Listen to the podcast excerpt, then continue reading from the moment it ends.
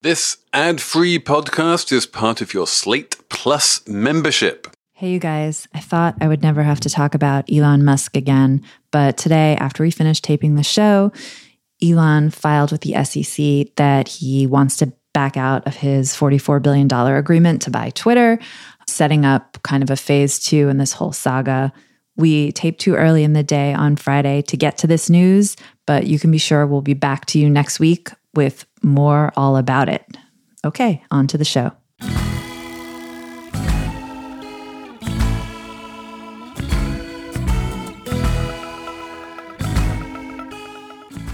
Hello, and welcome to the Them's the Breaks episode of Slate Money, your guide to the business and finance news of quite a tumultuous week. I'm Felix Salmon of Axios. I'm here with Emily Peck, also Hello. of Axios. Hi. We're here with Elizabeth Spiers. Hello. And we are, well, you two are just looking at Boris Johnson and rolling your eyes and going, haha. Because, because you don't have, like, you know, you don't come from that benighted island.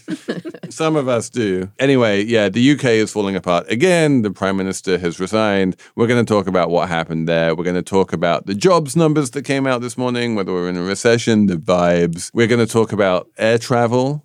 We are going to wind up in a weird digression somewhere in the numbers round about art authentication because why not? We're going to have a Slate Plus about probabilistic analysis, which is much more interesting than it sounds. It's all coming up on Slate Money.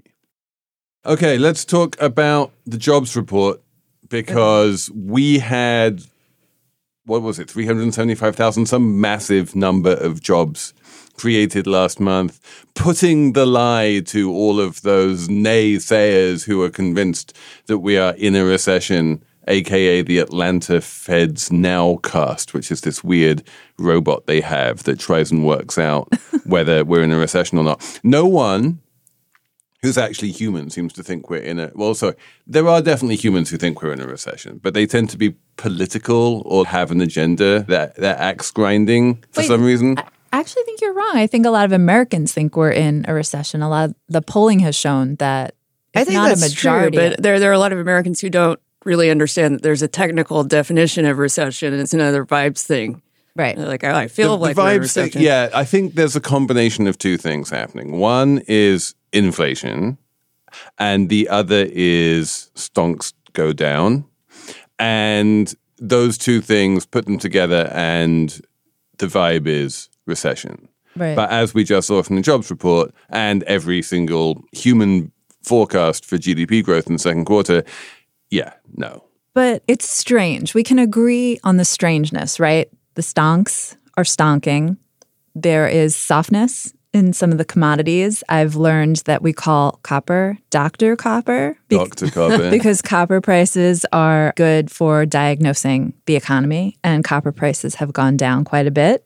So that's a sign, that's an indicator. So let's just first start with stonks and copper. What we see in both stonks and copper is down, yeah, but down from crazy high bubblicious levels. Mm-hmm. And if you get ahead of yourself and then you retrace to something sensible, that doesn't mean you're in a recession. That just means you got ahead of yourself and you've retraced to something sensible. Yeah, that makes a lot of sense. We wrote like a little story, or I wrote a little story in Axios Markets today, sort of pointing out like copper is back down, lumber is back down, all these like little signs. But when you pull back and you look more expanded out at the time series, they are down, but they're still crazy high. Things are still very Kate, high. Uh, uh, uh, glorious editor Kate Marino had a great chart of shipping costs, which Mm-hmm. I think is probably one of the key numbers in the global economy, especially the amount of money it costs to ship a container from Shanghai to Long Beach. And that was twenty thousand dollars. It's now seven thousand dollars. So you're like, oh, there's no demand for goods. The economy is shrinking. We're in a recession. Except for seven thousand dollars is still four times what it was pre-pandemic. Right, right. So things are going back to normal. Not really. They're going back to a new normal, which is higher than the old normal. We haven't worked out what the new normal looks like, right? Because the new normal does include a bit more structural inflation than we're used to, which mm-hmm. isn't necessarily a bad thing, depending on who you are. It certainly seems to include a pretty consistently substantial number of new jobs every month, which Neil Irwin wrote this morning is like weirdly, bizarrely, mind blowingly something that the White House doesn't want. Like the president would actually have preferred that fewer Americans got jobs last month because this, you know, something, something Fed reaction function, something, something. But I'm like, whoa. Like, when was the last time you saw a president who didn't want more jobs? Well, I think two things. First, you should probably pull back and explain the something something part that you just yada yada. the other thing is job growth has been spectacular throughout the Biden administration and they've gotten like no one cares. They've gotten very little credit for that. You see it every month when the jobs report comes out. People in the administration are tweeting how amazing it is, all the growth, blah, blah, blah. They don't know how to tell a story around it. They just sort of throw out the stats and say, this is so much better and it's Biden's win. But if you can't convince normal people that that's what's happening and you don't do this consistent storytelling, then nobody believes it. They just believe vibes. I don't think people believe that people are getting laid off or it's hard to get a job. I think everyone who wants a job can seemingly get a job. And what's more, people who like one of the weird things about this jobs report is that it's not clear where these jobs came from, who took them, because the labor force participation rate didn't go up. It's not like the number of people in the workforce went up, but the number of jobs went up and the unemployment rate didn't go down. And so, like, some, there are two different surveys in the jobs report. There's the household survey and the establishment survey, not to get too nerdy about this, but they don't agree with each other, basically. When you surveyed households, they said that employment went down. So there is this weird disconnect that if you like survey households, they say, yeah, we don't have as many jobs as we used to. But then you survey employers and they're like, actually, we're employing way more people than we used to. You're like, what? I think people also just can't wrap their heads around how extraordinary the unemployment situation is right now. They understand that it's a tight labor market, but at the same time, you know, we haven't seen a labor market this tight in a long time, and they don't remember what the baseline is. Well, I did write about this interesting working paper this week that I'm can I talk about it? Ew. So, this economist named Darren Grant at a public university in Texas, Sam Houston University, back in 2014, he wanted to look at do consumers have a realistic perception of how the economy is doing? Do they understand the macroeconomy? When you ask someone, how do you think the economy is? Do they really know? And so he did this thing where he pulled together all those like ABC, Washington Post, NBC, all those different polls where they say, how do you think the economy is doing? he aggregated them going back to the 1970s and he like crossed them with the unemployment rate, GDP numbers, and inflation numbers. And then he figured out somehow using economist magic that I can't explain to you, and I'm sorry because I don't have a PhD.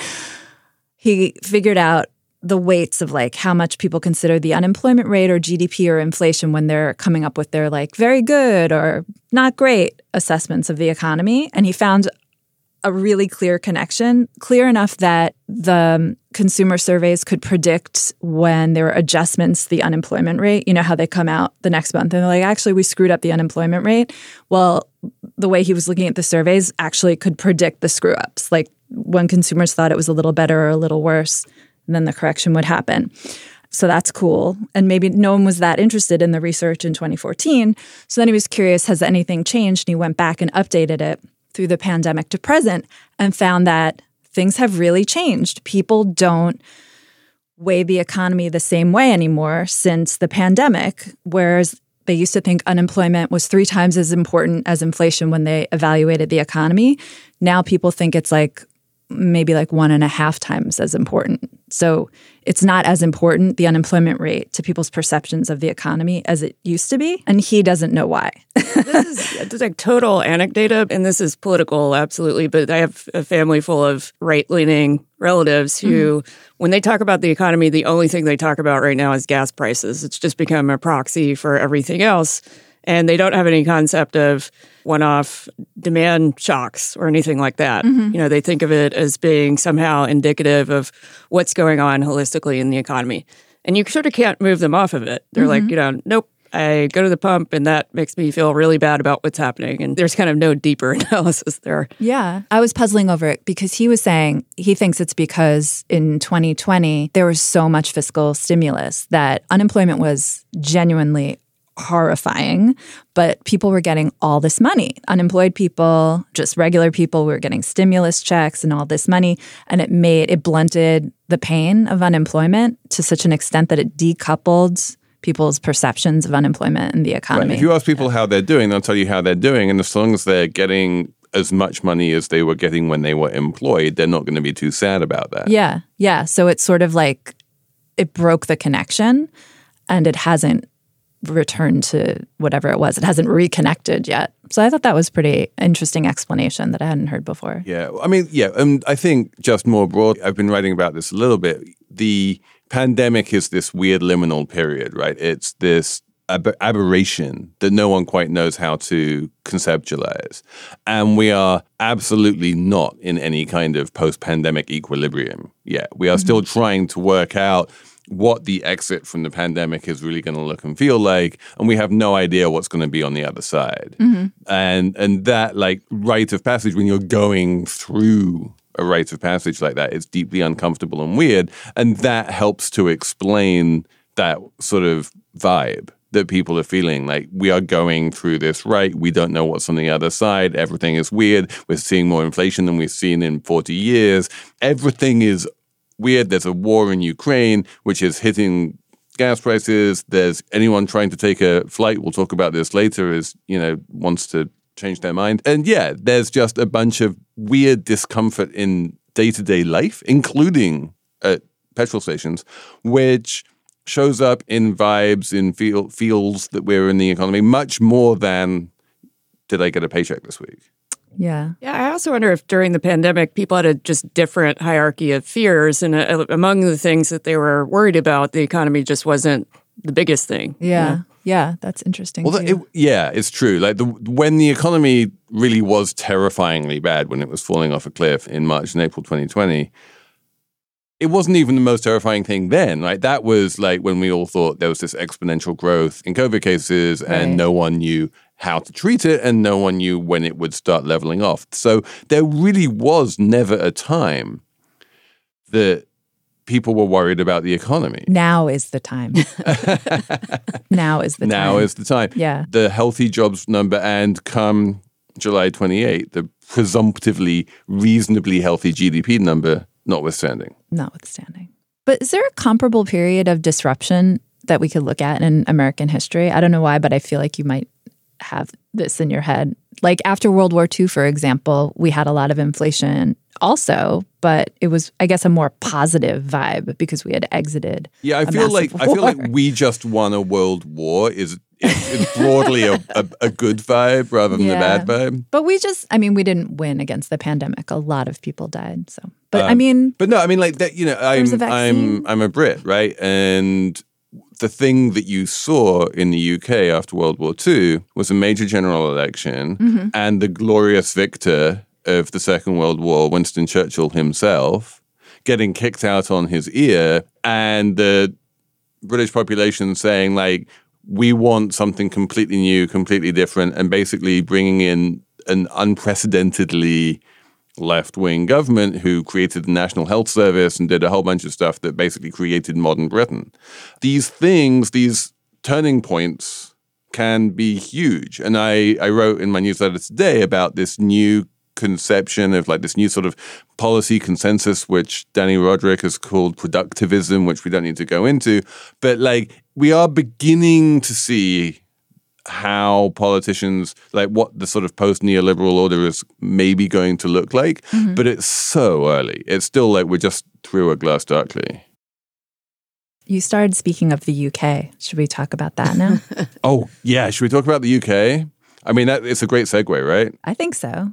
Boris shambles is that what you called it? Boris shambles yeah. The winston churchill biographer who spent about 10 minutes writing his Winston Churchill biography, and it showed. But that was about 10 minutes more than he spent trying to govern the UK while he was PM for three years. um, he's a campaigner by nature, he's a rhetorician by nature. But when it comes to the nuts and bolts of actually trying to run a government, I think we can all agree that he was absolutely terrible at that. And there was scandal after scandal, and eventually this week, well, I think 59 ministers resigned from his cabinet, Wow. something insane like that. And he was like, okay, the jig's up. I resign, except for he didn't resign. He's still prime minister, and he wants to continue to be prime minister through like September. Them's the breaks. That's what he said. That's what he said. Them, them's the breaks, said the British prime minister, who was born in New York. I'm just astounded that what brought down Boris Johnson was a sexual misconduct case that Boris Johnson was not personally responsible for. Boris Johnson did say, pincher by name, pincher by nature. I wrote that down. So good. I was like, we must include that. Pincher was his deputy chief whip, who he promoted into this very important job in what everyone seems to understand was full knowledge that he was a sex pest. Yeah. There's so much amazingness to the whole scandal, but as an American, you can't help but compare it to here. And it's so clear. Like, he just gets caught time after time, this guy, Boris, just lying. And he owns up to it and apologizes each time. like with this pincher thing, at first he was like, "Oh, I didn't, I didn't know anything about that." and then it comes out he not only knew about it, he had like this catchphrase. He said, "Pincher by name, pincher by nature," and he has to come out and oh, and he gets all his ministers to go out lying. Oh, we didn't know, we didn't know, and then he has he gets caught and then has to come out and be like, "I'm, I'm sorry." I see how this is bad. But like compared to Trump, Trump has never come back out. I'm not saying Boris Trump- Johnson's Trump a good just guy or anything, but like he at least was like, I'm sorry. Has Trump ever said those words? No. No, but also the environment that Johnson is in is totally different. You know, here we've just kind of accepted that people like Trump are going to behave like pathological liars. Yeah. And so they, they're never held accountable for No. it. And there's no pressure for them to apologize. I feel like people like Trump is doing a lot of work there. Like really, people like Trump is Trump. That he is kind of sui generis. There's no one else who has his degree of shamelessness and his degree of being able to just double down on lies which everyone knows are lies. Boris certainly tried. He tried his very best, mm-hmm. but ultimately he has a newspaper columnist's desire to try and say something coherent, oh. where Trump would just bluster. And also like my American sensibilities, the other scandal, I guess, that was like a big deal was the parties. Partygate. So, like, his government made all these strict lockdown rules and then went and had a bunch of parties, even though they were against the rules and everyone got upset about it. And when I heard about it, I was like, I don't care. I know that's really like Well, I just that's also, because I you never care. had those rules. Yeah, I like guess you so. weren't you weren't in that situation that the Brits were in, where like you couldn't go to your own daughter's funeral because the lockdown was so strict. Okay. and then everyone at number ten was boozing it up. Thank you for explaining that to me. That does sound awful. Um, Also, yeah. our elected officials, when they violated norms about what you were and weren't supposed to do, they were just doing it in public. Like you would watch White House events on Right. cable news and nobody's wearing a mask. And I think because they weren't hiding it, nobody thought like this is hypocritical. It was just, okay, that's how it's this the works now. shamelessness or something. Yeah. The shamelessness in the UK is Boris Johnson coming to power on a promise to get Brexit done, whatever the hell that was supposed to mean, and then getting Brexit done by passing a bill, which is an international treaty with the European Union, which basically set up the structure for Brexit, how it was going to work. And probably the number one problem with Brexit, as we have talked about ad nauseum on this show over the past seven years, is the question of Northern Ireland, right? And you want to keep the island of Ireland as a free trade area, but if the south of Ireland is in the EU and it's trading freely with the north of Ireland, then you need to have some kind of customs barrier between Northern Ireland and the rest of Great Britain, which is what happened. And so they set this up. It's all enshrined in the form of a treaty. And then 18 months later, the government comes out, Boris Johnson comes out and says, we just discovered that we put a customs barrier, you know, between Great Britain and Northern Ireland. We need to break all of our treaty obligations in order to fix this terrible situation.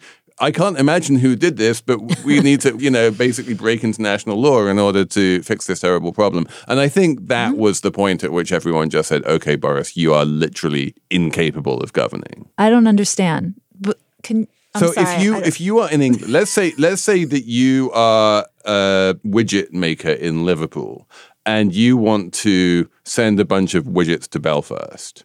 Liverpool and Belfast are both in the same country, the United Kingdom of Great Britain Yes. and Northern Ireland. okay, But they're in different trade areas. Great Britain is its own trade area, but Northern Ireland is in the European trade area because Oh. it has to be in order to have free movement of goods and services between Northern Ireland and the Republic of Ireland on that landmass. okay, So basically, you need to fill out a bunch of paperwork to send your widgets from Liverpool to Belfast and a bunch because of of Brexit. because of Brexit. Yeah, Okay. and a bunch of unionists are very upset about this. And Boris Johnson created, he didn't create it, he did Brexit. So He he, is Brexit responsible for the situation Yeah. between Liverpool and Belfast. He was the one who made the decision that he was going to put that customs barrier. and there. then 18 months later, he was like, how could this have happened? He's like the guy in the hot dog costume. exactly. Yeah, okay. Yeah. Got it. Yeah. Got it. Okay. yeah, you don't hear about that one as much as the other ones because it's harder to understand. But now I understand. But that was like politically the most toxic one because he was basically asking the Tory party to vote to break a international treaty obligation, and and they like they're for obvious reasons they weren't loving that idea. I hate to ask this, but how is Brexit going? It's going really badly. I mean, everyone knew it would go really badly, and everyone's expectations were entirely fulfilled. We're talking about, depending on who you talk to, like a long term permanent erosion of somewhere between 5 and 14% of the wealth of the country has just been evaporated basically as a result of Brexit. The pound is what, like 119 or something? It's still unbelievably weak. Every day pretty much brings a new headline about the things you can't do and how terrible it is to just try and do basic business in the world. Like the United Kingdom is more cut off from world trade than not just established European countries, but even like, you know, tiny, I don't know, something like Nigeria. Because at least if you're Nigeria, you've had many decades to try and integrate yourself into stuff. Britain has no real conception of where it stands in the world. It doesn't have free trade agreements with the UK, barely has much of an agreement with the EU. The Liz Truss, who's been in charge of trying to negotiate things with the EU has just managed to alienate everyone. The Europeans all hate the British government. There's no goodwill there. Yeah, it's a complete disaster. Well, could you mean like an example? Well, I mean, I might I might be like anticipating our next segment here, but one of the hmm. great examples is the way in which Brits have found it incredibly difficult to just travel. Like this is what Brits do is they travel around Europe every summer and they're like, "Oh shit, this is really hard now." Okay, yeah, we could talk about that more in the But next- no, but mostly it's things like let's say that you want to import a bunch of olive oil from Greece or Spain to Mm-hmm. sell in the UK. That used to be incredibly easy and seamless and there was no paperwork involved. Now it's just a nightmare. So if you go to the stores, are there like shelves that are empty or products you can't get, stuff like that? So that has been feeding into inflation, right? Because all of those importers now need to reflect the extra costs of importing stuff in their mm. prices. But yeah, and there's less stuff. And mostly also, especially in London, there's a labor shortage because if you've been to London at any point in the past 20 years, you'll know that the person who was like serving you in a restaurant or a bar or something was from somewhere in Europe, somewhere mm. in the EU, you know? And those people can't get work anymore.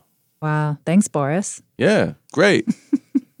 so right now, as of this taping, Boris is still prime minister. He has said that he might change his wedding venue from Chequers, the official prime ministerial residence, because he's only a caretaker prime minister now.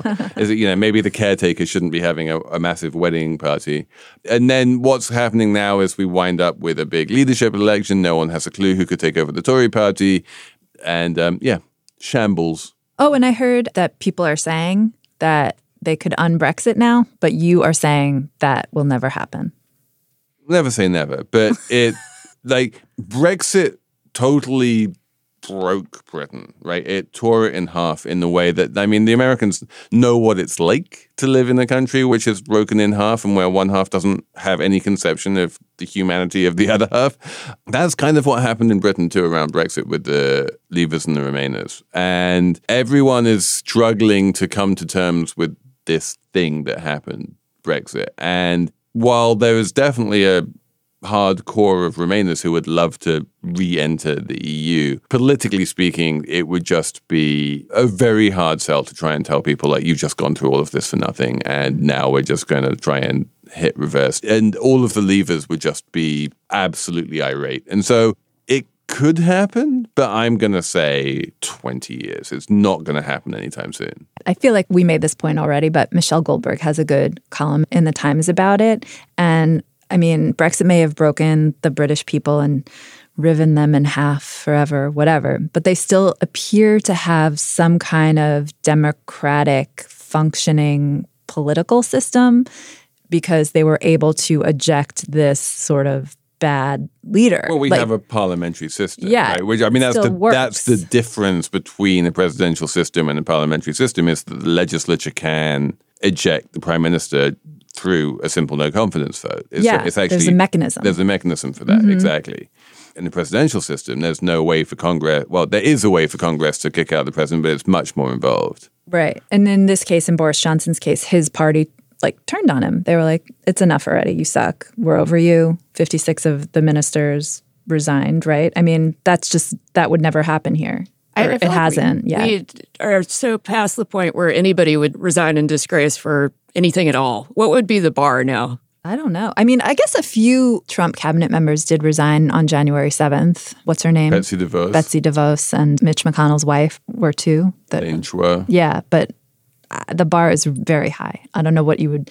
I mean, there was a coup attempt. Yeah. I don't know that we got just two. so good for the British, is what I'm saying. Yay, parliamentary systems. I mean, I do, I do believe that parliamentary systems, by their nature, are more flexible, more robust. That they can absorb shocks better in some way than presidential systems. Mm-hmm. But that's little solace, I would say, to the Brits right now, who are just looking at the wasteland that has been bequeathed to them by a series of absolutely terrible PMs, including but not limited to Boris Johnson. I mean, like, I'm one of the few people who's still going to come out and say, like, he was terrible, but he still wasn't as bad as David Cameron. There you go. Let's stick on the subject of vibes and talk about planes because this is a subject that I've been thinking about that the dynamics of air travel is super interesting because prices are going up because quality is going down. And that's not something you see very often in capitalism. Yeah, you do. Real estate, rents in New York City, prices up, up, up, quality down, down, down. No?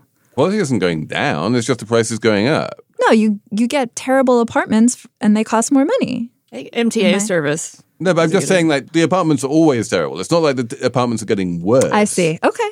Fine. What we're seeing in the airline industry globally, and again, this is one of these things where Americans love to think that it's an American problem, but it really isn't. It's a very global problem. Is that airports in particular are really struggling to find like ground staff. A bunch of airlines laid off or furloughed a bunch of people during the pandemic and found it very hard to hire them back. And there just doesn't seem to be the kind of institutional memory needed to run travel where demand is totally back to pre-pandemic levels, but supply just isn't, right? Labor supply, most importantly, isn't. But you know, the number of planes, the number of pilots, the number of ground stuff, everything can't cope. So that's creating massive lines at airports. It's creating a very unpleasant atmosphere on planes in airports. And the way that the airlines are generally reacting is by cutting flights. They're canceling a whole bunch of flights that they had scheduled, and they're like, we just don't have the capacity to be able to run this many flights. So they're cutting flights, they have fewer flights, and then the way that they can cope with the sheer demand for the few flights they have left is by just raising prices enormously to try and reduce the amount of demand that they're facing. And so now what you have is people going, Well, I need to travel. Like I've got all of this pent up demand from two years of not traveling. I'm gonna bloody travel. And when they do, they pay through the nose for a terrible experience and they and that's just bad vibes. They should drive instead. Just don't fly. Yeah, as we have discussed, there are bad vibes associated with driving too. right. Right. Well, I don't understand why the airlines are so short sighted and terrible. I mean, they, like Well, thousands it's, of. it's not just the airlines; it's also the airports. If you look at hmm. like in Europe, like Gatwick and Schiphol and places like that, are just like they're completely overwhelmed and they can't mm-hmm. cope.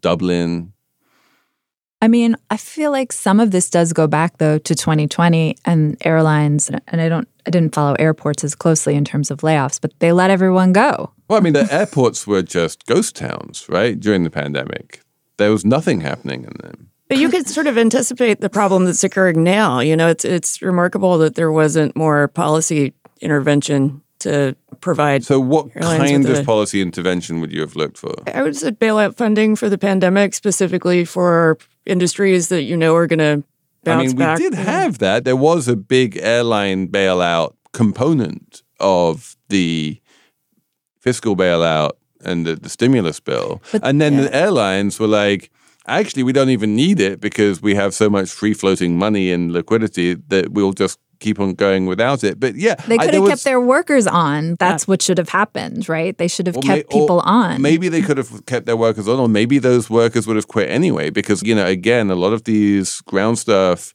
jobs, I feel like they're a little bit like the back of house jobs in restaurants that people quit during the pandemic or lost during the pandemic, and then they had a couple of months of not doing those jobs, and they were like, "That job was actually terrible. I'm going to go off and do something Yeah. completely different." And I feel like a lot of these airport jobs in particular, but also many of the airline jobs, are relatively underpaid, not that pleasant, and people are like in this labor market, I can do something where I earn more money and I, it's less hard work. So I'm going to do that instead.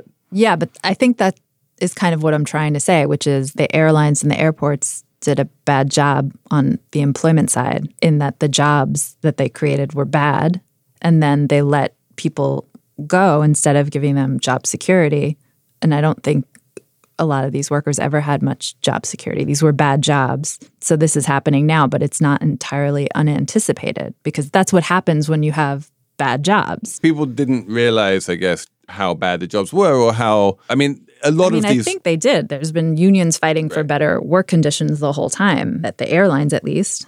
Also, at the airlines, I think they've always sort of had an orientation toward labor where labor's Disposable. expendable. Yeah, expendable. Right. Yes. Right. So you can think of this on some level as like the chickens coming home to roost in an industry that has always had bad labor relations. Yeah. Which is kind of what happened to restaurants as well. Yes. I mean, it's unfortunate that the consequences befall consumers who just want to go and be free and fly and travel and like they're the ones suffering. And it's also unfortunate that all of this seems to be happening at exactly the same time that jet fuel is like costs record amounts. And so for that reason alone, airline ticket prices have to go up just Mm-hmm. to cover the cost of. You've been on planes recently. Does this reflect your experience? yeah, tell us all about it. Oh, I, like there is literally nothing more boring than like people's like travel nightmare stories. But I will say that the European airports that everyone expects to be like super efficient, like Copenhagen, are not. Like, I was just in Zurich Airport, which is like, is there any more like more efficient airport in the world? And it was a shit show. Oh, dear. So yeah, like it's everywhere. It's not just LaGuardia people. The regular supply chain of stuff is getting back to normal. As you pointed out already, the shipping costs are back down and all this. But like the human supply chain is messed up right now and always has been. Not always has been, but like airline workers and airport workers were probably underpaid and mistreated all along. And then that supply chain kind of got disrupted and now it's still getting back to where it was before. It's the services industry. You know, generally the consensus, the economic consensus is that we had during the pandemic this like unprecedented surge in demand for goods and for stuff. Mm-hmm. And that has now very quickly, much more quickly than people had anticipated, segued into this new surge for experiences and travel. and hmm. there just wasn't the capacity in the travel industry to be able to cope with the global rise in demand. Because, you know, who could have anticipated that come the summer, everyone in Europe wanted to go on holiday? Oh, wait, that happens every summer. I remember talking to someone who was laid off. I think she was a flight attendant in 2020 who had been laid off and was like using SNAP, like food assistance, to get by. And it's just, I was thinking about her preparing for this segment, like, you dumb airlines, what were you thinking? Like, you put your workers on food assistance. You know what I mean? Of course, they don't want to come back. So the new thing, right, is that people are beginning to cancel their holidays. Their flights get cancelled, and rather than scramble to rebook in some kind of suboptimal way, they're just like, fuck it. Travel is terrible right now. Maybe I'm not going to go anywhere. And like the price hikes and the terrible conditions in the airports and everything are kind of doing their job, right? And they're they're they're having an effect in slightly reduced demand, which is necessary, but it does kind of raise the question in my mind of does this just increase the pent up demand for what people are calling revenge travel? What is revenge travel actually? It means you're traveling, but you're angry. What does it mean? I, I think you just- spend more money than usual? It or- means you're you're getting your revenge on the pandemic. Basically, you were stuck in one place for two years. You're Uh-huh. like, now I'm getting my revenge. I'm going to Vietnam. Except you're not going to Vietnam because that's still locked down. Right. And you're not getting actual revenge. You're just going to have a nice you're going to show that virus mean? what's what. I didn't call it. Re- I mean, revenge travel is not my coinage. All right. Should we have a numbers round? Emily's nodding. we should. What's your number? 165,398,851 is my number. I don't usually have such big numbers. Is, is that the number of workers in America? No. That's the number of Chilean pesos, an unnamed man who worked at a cold meat manufacturing company story. in Chile was mistakenly paid for his salary and it translates into about $180,000. He's supposed to be making $545 a month. So I guess this is like more than 300 times his normal salary. So he got this money and he he went to HR and told them apparently. Well, they called him. They realized they called him, and they're like, "We paid you a bit." Whoopsie. He's like, "Oh yeah, don't worry, I'll bring it in tomorrow." He's like, I, I don't, uh, yeah, I'll, I'll, I'll, I'll bring it, I'll bring it in. And then he proffered his resignation and hasn't been heard since. and this is my favorite story of the week. Legend. Yeah, I read about it in Business Insider, but I guess the report was from a financial paper in Chile. Is that stealing? I think it's just. It, it is stealing. It is illegal. He will probably get caught. But like, you can see the temptation, right? It's just like I, I haven't. I have just got like an amount of money that I never dreamed I would ever have. I'm just going to peace out. I'm out. Yeah. yeah. And it's like, I mean, if Citibank, was it Revlon and Citibank? I Exactly. mean, what's the like that. difference? Yeah, I think he should be fine. He should cite Banque Worms and just live a life, live his life. I, I love that deep cut with bonk firms. Look it up if you don't remember. yeah. No, it's a good story. Um, do you want a crypto number or a music number? Elizabeth? Music. Music? All right. Um, Are you going to play us a song? He's picking up his phone. Okay, I am going. I'm going to not. I'm going to not play you a song. And there's a, there's a reason I am not going to play you a song, and the reason I'm not going to play you the song is because no one can play this song. Well, only one person can play this song, and if they do play it, they need to play it manually on vinyl. Is it the Pharma Bros thing? No, No. no, no. This is a new one. So anyway, my number is one million four hundred and eighty-two thousand, which is the number of pounds that was spent at a Christie's auction on a vinyl record of "Blowing in the Wind" by Bob Dylan that he just re-recorded in an edition of one. So it's a little bit like that Wu Tang album. and he put it on a record. T Bone Burnett put it on a record and said, This is a very high quality record for reasons that I don't pretend to understand. And I'm making an edition of one of this. And then whoever wants to buy it just needs to buy it at this auction. So it went for 1.5 million pounds. And yeah, it just seems it seems like very odd to me on a bunch of levels. But there is this interesting question, right? That there is a difference between the object and the recording. So I am a little bit unclear on what happens. Like now, if you buy the object, are you allowed to hmm. Put the recording out in the world so that we can play it on Slate Money? And I suspect not. I think that the recording, the rights are owned by Bob Dylan, and he's like, no, all you're allowed to do is play your record on your record player at home. And if you want to put it on the internet, It seems Sorry, like a very copyright un-Bob Dylan thing to do. I mean, he just sold his catalog for what, like a half a billion dollars? Yeah, he or sold his, he sold his catalog for a gazillion dollars. He's he's a star artist in the stable at Gagosian. He makes a lot of money selling bad paintings at Gagosian. So yeah, this is actually more or less in line with the 2020s Bob Dylan. Maybe not the 1970s Bob Dylan. Yeah, I, didn't he do- admittedly, I, I still have the 70s Dylan. He was in a Victoria's Secret ad a few years ago, actually. He's a total sellout to his 60s self, I think. Oh, I don't know. Don't at me. but whatever, I wanted to say this, Felix. Whatever questions you might have about what to do with the recordings,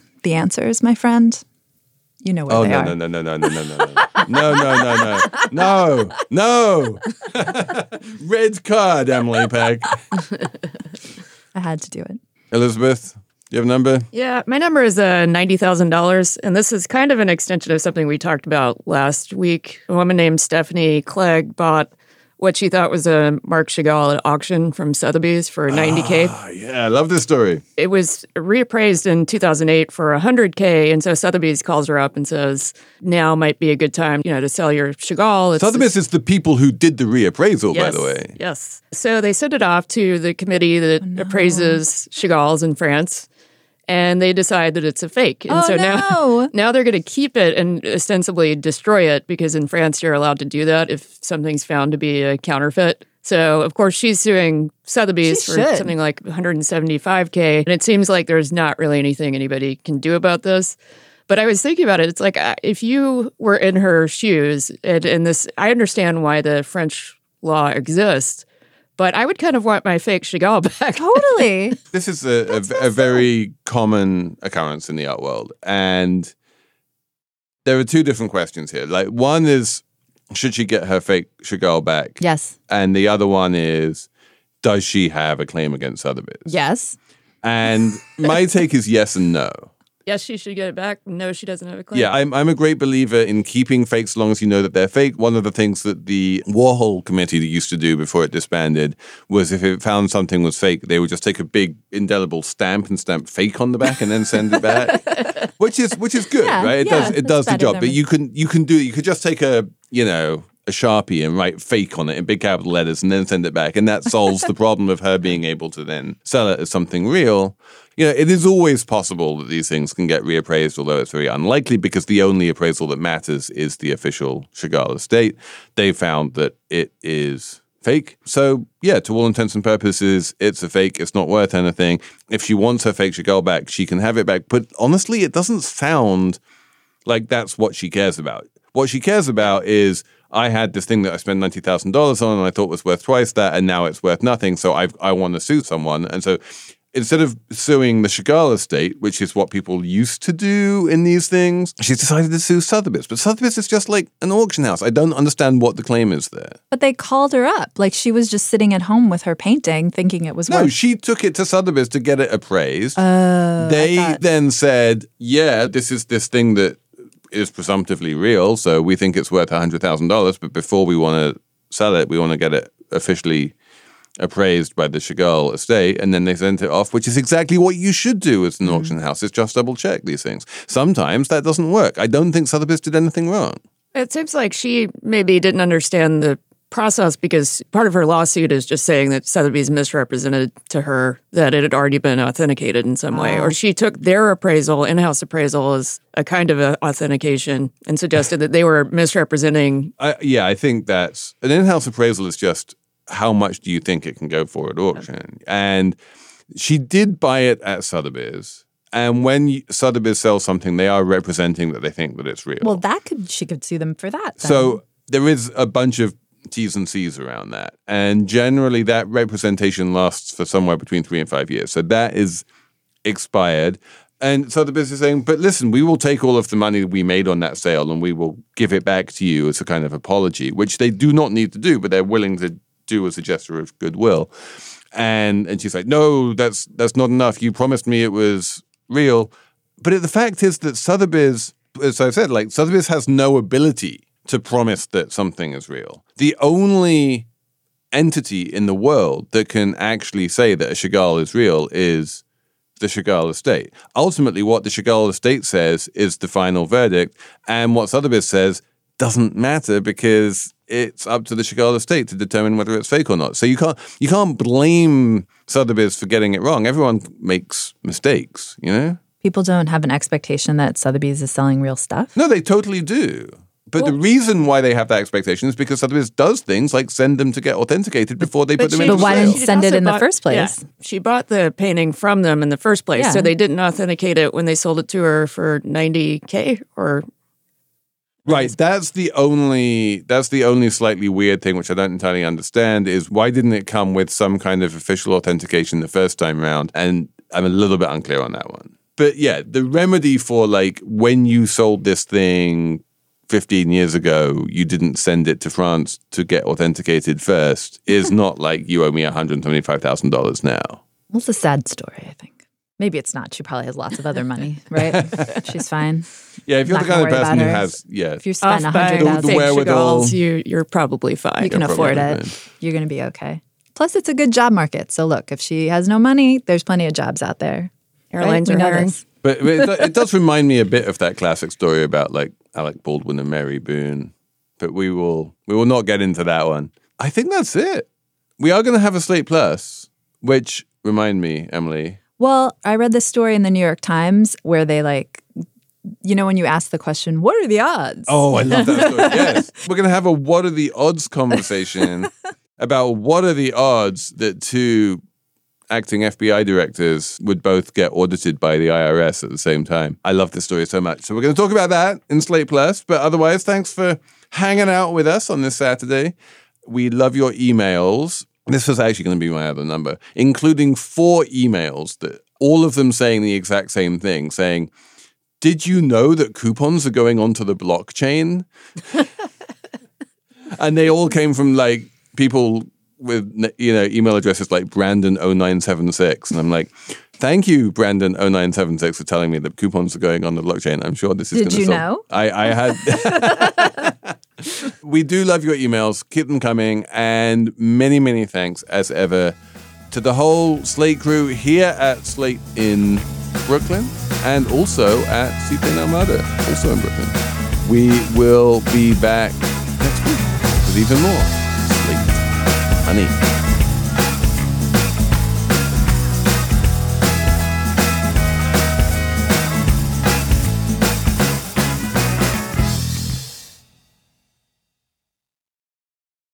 Okay, Emily, this is where you get your probability nerdery on. Yes. Well, I don't know. This is where I learn more about probability, methinks. But the New York Times published an investigation earlier this week where they reported that James Comey, the former FBI director, and Andrew McCabe, who was his deputy, both were subject to this very rare IRS tax audit. And of course, as one would expect, even James Comey goes through the whole audit and winds up the IRS owes him like $300. Just very funny. So you read the story and you're like, "Hmm, what are the odds? And then the next day, the Times comes out with this like very long piece that tells you what the odds are that two former enemies of Donald Trump from the FBI would be uh, audited in this way. And it's like one in 95 million, I think they say. Well, let's let's. Well, they let's- break it down. They break like, it down. It's, it's no.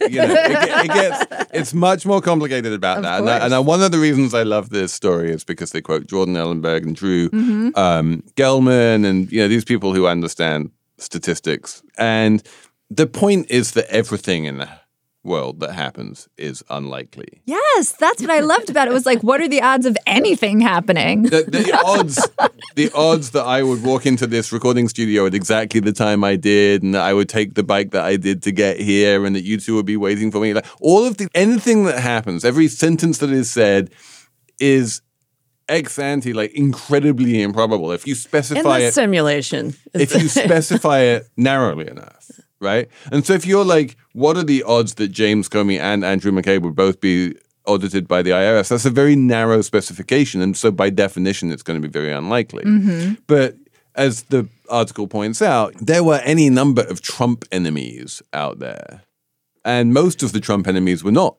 audited by the IRS, at least not that we know of. Right.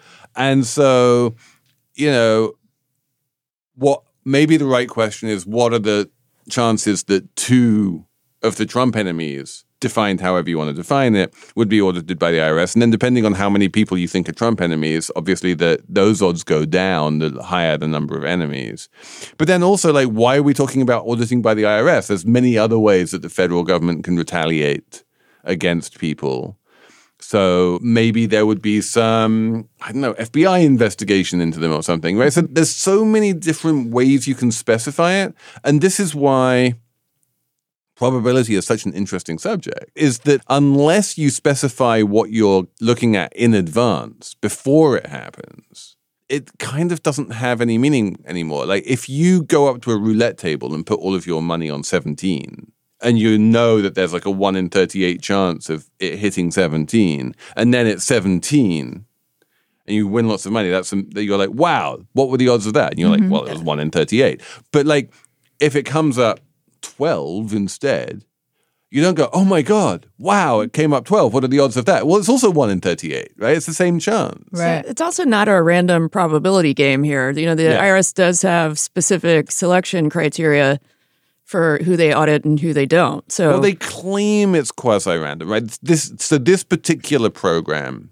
that like to be clear, this is not the main bulk of IRS audits where they're like, "There's something fishy going on here. We're going to audit you." This is a separate program where they audit much more randomly, and they're like, we want to just see if we pick people at random and audit them, how accurate were their tax returns and like how much are people cheating on their taxes, how good are people at filling out their taxes, that kind of thing. So this is they do pick slightly richer people more than they pick poorer people and that kind of stuff, but it is meant to be at least a little bit random. that still screws up. Like the Times analysis treated it like a completely random probability game, where the shifting frame is really what's your set of people that you're talking about? Is it everybody, or is it just FBI members? Is it people that Trump hates? Wait, you you've lost. Wait, that that's two different things. One is like, does the IRS pick randomly, and should we be overweighting Comey because he has a higher income than most Americans? Then the second question is like, what is the universe of people from whom like we're going to assume that audit is suspicious? Yeah, I just said my thing is I don't think that the universe of people, their universe analysis is based on everybody being potentially audited, but we know that that's not how that program works. Yeah, everyone is potentially audited. That is how the program works. I, the Times piece insinuated that it wasn't, that there were some selection criteria that they didn't enumerate, but they overweight certain people, as they mm. say. Like if if you earn more, you are more likely to be audited. Mm-hmm. But everyone has some non-zero probability of getting audited. And you know, it's like the lottery. Someone has to lose. So at the end of the day, the Times did publish this story, and they don't know conclusively that these two guys were audited because they were enemies of Trump or not. The whole Right. story was like, this is weird. And then they had to run this like 2,000 word piece explaining how it is or isn't weird, is also pretty interesting to me as just from a journalistic perspective. Oh, I feel like this piece was just a piece of fun, right? This was fun, yeah, yeah, but this wasn't like, oh shit, now we need to understand. no, no, it wasn't like a yeah, it wasn't like a mea culpa or like. eh, But it, but it, but I think realistically, like to to sum up the whole thing, yeah, of course it was political. Like this was not coincidence. but you but no, but they don't know that. Yeah, right. So yeah, but this is that's an epistemic question, right? Depending on how you mean. In order to know that for sure, you would need a smoking gun where someone at the IRS said, "Oh yeah, we managed to throw Jim Comey into the random audit bucket because Trump told us to," and then you would know it. But you Right. that you would only get that from like finding a human being who said that. You can't find that through probabilistic analysis. It's just interesting from a from a journalism perspective. Like the story is this thing happened, but you don't have the evidence. You don't have the person on background saying, "Oh yeah, they did this on purpose." You just can say this happened, and then you can kind of make conclusions about it, but you don't actually know. And it's not like a I don't know. Let's say like it was Comey getting pulled over by the police or something like every day on the way to work. You know what I mean? Right. And then you could say like Comey got I don't know, you, it just feels like a story that would be more clear in my head. You could say like Comey got pulled over 25% of the time he was in the car. The average person only gets pulled over X percent of the time. This just seems so much same. more like that, that. That would be exactly the same. That would be the same like question if we know this is incredibly unlikely, and so it's presumptively corrupt, but we we don't have a human being saying that. right. I mean, one of the things that happened on Thursday this week is that Elon Musk and Twitter both gave background briefings to journalists about the bot question on Twitter. And Twitter was like, oh, we're well on top of the bot system and we are, and it's fine. And then the Musk camp was like, this is terrible and we have no idea what's going on and we're going to use it to try and back out of the deal. And the question is, what is the probability that both sides would independently give background briefings on the same day without knowing about the other one? There's obviously a much bigger issue here than just mm-hmm. bots. But yeah, again, you all you can do is just like report that this probably isn't a coincidence, but you don't you can't you know like this whole idea of the degree of epistemic certainty that you need in order to report something in the paper is just it does my head in I guess. I makes me think back to our Boris conversation. And what was nice about his scandals is you could really see, oh, he was lying. Like he said this thing about the guy, and he also said he didn't know the guy did the thing. So there, he was lying. But with something like this, it's like it appears to be shady, but in the, I think which you don't just have know. to be something along the lines of the odds of this happening are so statistically unlikely that we don't have a better explanation for why it happened other than Right. Which Yeah. is why you then have to ask the question, well, what are the odds? And then, as we've discovered, that statement starts to evaporate the minute you, you, you minute you examine it. It doesn't. It's very hard to actually say with confidence the odds of this happening are very slim because the question is how are you defining this, and it becomes very So, can I also draw the conclusion that life is a miracle because the odds of anything happening are infinitesimal and I can't even think- walk this earth? I think you should. I love it. yeah. Thank you, New York Times. And we will ignore the uh-huh. anthropic principle. What's the anthropic principle? The fact that you're only asking you you can only be cognizant of the miraculousness of life if you are alive. Whoa. On that note, we will quit Slate Plus and leave you to go back to your bong hits. Thanks, Slate Plus.